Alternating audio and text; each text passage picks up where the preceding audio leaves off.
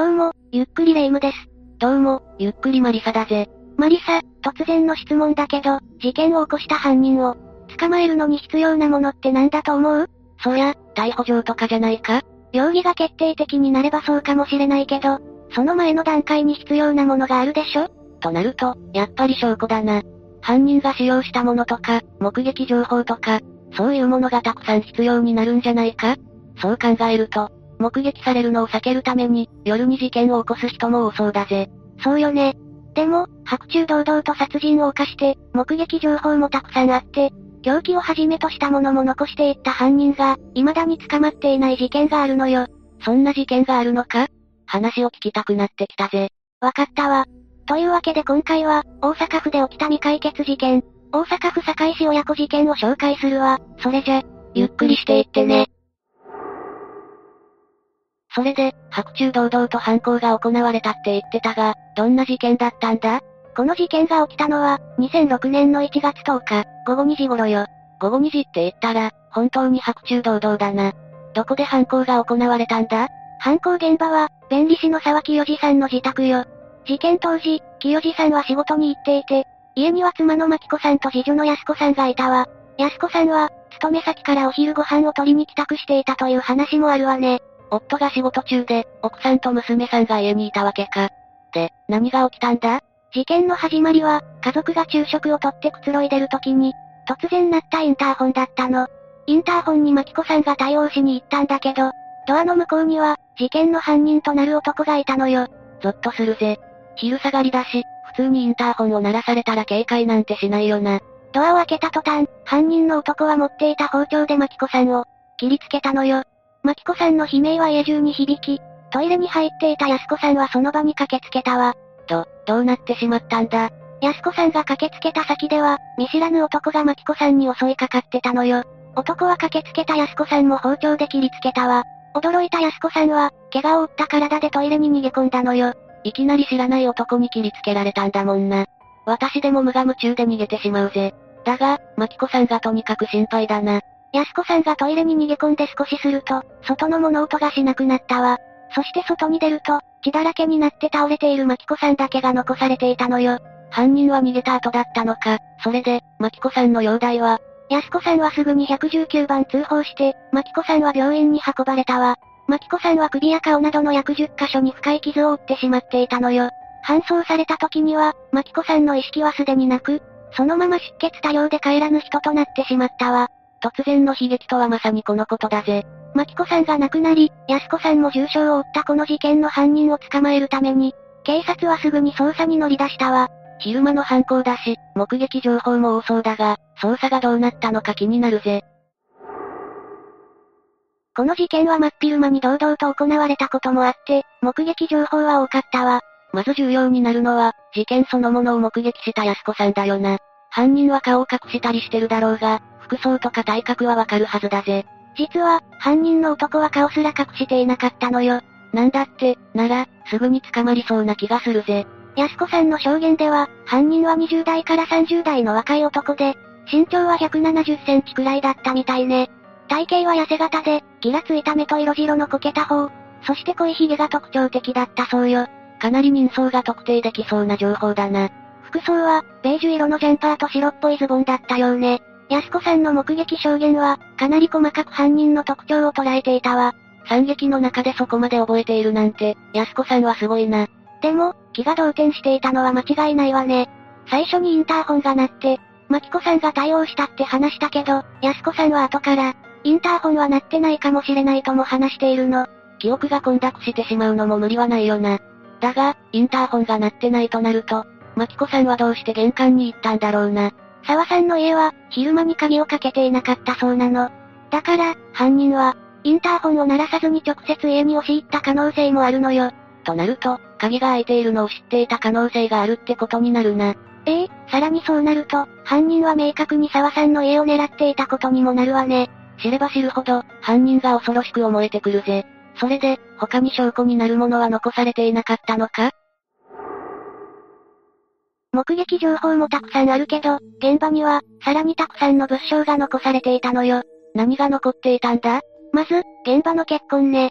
マキコさんは玄関先で切りつけられた後に和室の窓から庭に逃げて、玄関先に戻ったところで背中を切りつけられて力尽きてしまったようね。必死に逃げたんだろうな。その間、犯人も土足でマキコさんを追いかけていたわ。傷は右側に集中していたから、犯人は左利きだと言われているわね。犯行が必要すぎるな。恨みがあるんじゃないかと思わずにはいられないぜ。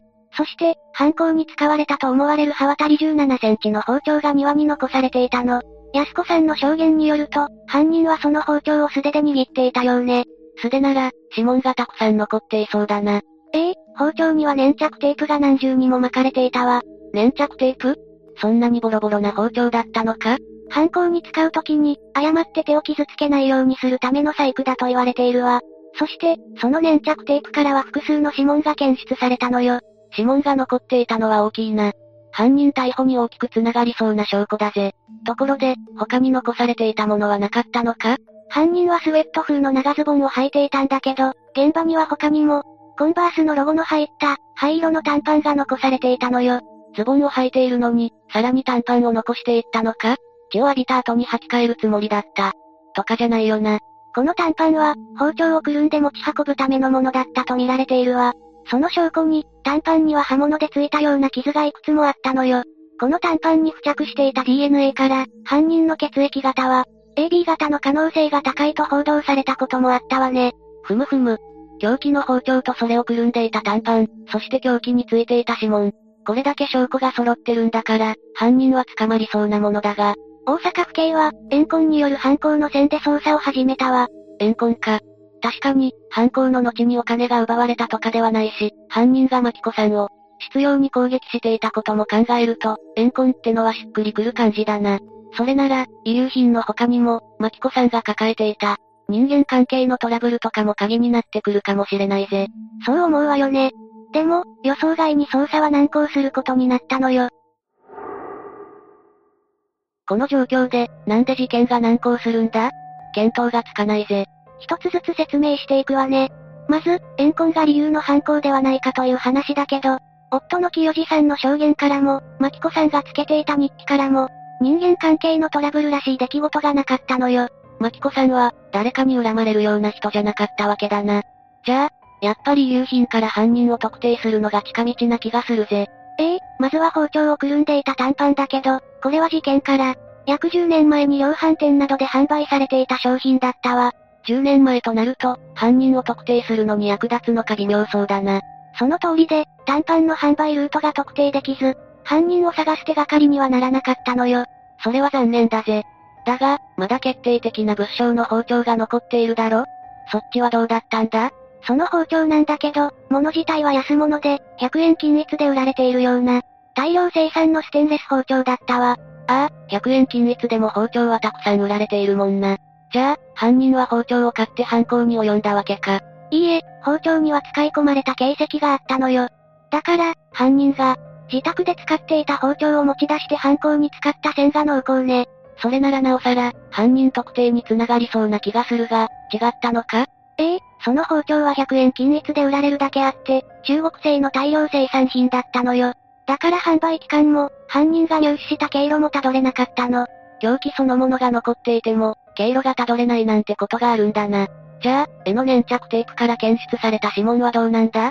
採取された指紋は、警察にある指紋データベースの称号にかけられたわ。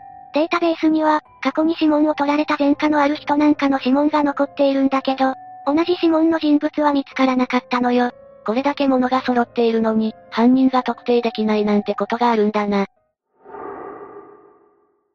次に警察は、安子さんの証言から犯人の似顔絵を作成し、残された包丁や、短パンの情報も公開して、広く情報提供を呼びかけたわ。昼間の犯行だし、それなりに目撃情報もありそうな気がするが、どうだったんだ？マリサの予想通り、目撃情報は多数寄せられたわ。事件直後に、安子さんの証言と一致する服装の男がバッグを持って、JR 阪和線つくの駅の方向に走っていて上着に血がついていたとか、事件前に現場の近くで似た服装の男が自転車に乗っていたとかね。どれも事件前後だし、服装が近いとなると犯人っぽいと考えてしまうな。特に上着に血がついていたってのは決定的だぜ。それから、事件が起きた地域では、刃物を持った男がたびたび目撃されていたの。事件前後じゃなく、普段から犯人らしき男がいたってことか？本人かどうかはわからないけどね。でも、事件が起きる前日に、現場近くの公園で小学生の男児が男に追いかけられていたわ。それ、犯人なんじゃないのか？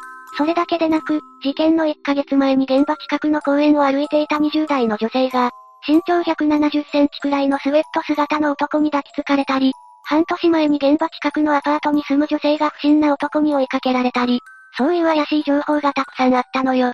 ここまで色々とあって、捕まらないのか？こういう情報はたくさん寄せられていて、怨恨ではなく、通り魔的な犯行ではないかと言われたわ。でも、犯人を特定する情報には至らなかったのよ。やっぱり、肝心の包丁や、短パンから犯人を特定できなかったのが痛かったみたいね。聞いていると、歯がゆい気持ちになってくるぜ。警察は犯行の状況や事件前後の不審者情報なども総合して、怨恨と通り魔の線で、捜査をしていたんだけど、とうとう犯人の特定には至らなかったの。犯行現場や犯人の特徴まで目撃情報があって、遺留品がたくさん残っていたのに、そんなことがあるんだな。怨恨の線もあるって話だが、マキコさんにはそういう人間関係のトラブルはあったのか？夫の清治さんの話によると、マキコさんは他人の恨みを買うような人物ではなかったそうね。世の中、いつ誰から恨まれるかわからないし、なんとも言えないけれど、恐ろしい話だぜ。警察は2007年5月に、この事件を捜査特別報奨金制度に指定したわ。要は、人々から事件に関する情報を募って、犯人逮捕につながる情報を提供してくれた人に報奨金を支払う制度ね。警察の本気っぷりが伝わるぜ。でも、情報の応募期限の1年が過ぎても、犯人特定の手がかりはつかめなかったのよ。それ以降も捜査の進展もないまま、現在もこの事件は未解決事件となっているの。すっきりしないな。遺族の方たちは無念だろうし、現場の近くに、住んでいる人たちも不安なまま終わってしまうのか。未解決事件だけど、捜査が終わってしまったわけではないわ。今も警察や遺族は犯人を追っているのよ。旦那さんは仕事に行っている間に、妻を失ってしまったんだもんな。ええ夫の清治さんは仕事人間だったみたいで、ずっと家庭を支えてくれたマキコさんにとても感謝しているのよ。そうだよな。家庭を支え続けるのも、仕事をするのと同じかそれ以上に大変だもんな。それに、マキコさんは娘さんたちに料理を教えていたみたいね。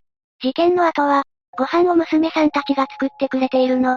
マキコさんのおかげで、事件後も、家族で助け合って暮らせていると、清治さんは話しているわ。それだけに、犯人が雲隠れしてしまっている現状が悔しいぜ。清治さんは、犯人には実してもらって、なんでこんなことをしたのかを説明してほしいとも語っているわ。犯人が捕まって、事件の全貌が明らかになって、裁かれて、それでようやく遺族の踏ん切りがつくかどうかってところだもんな。清治さんの気持ちが胸に突き刺さるぜ。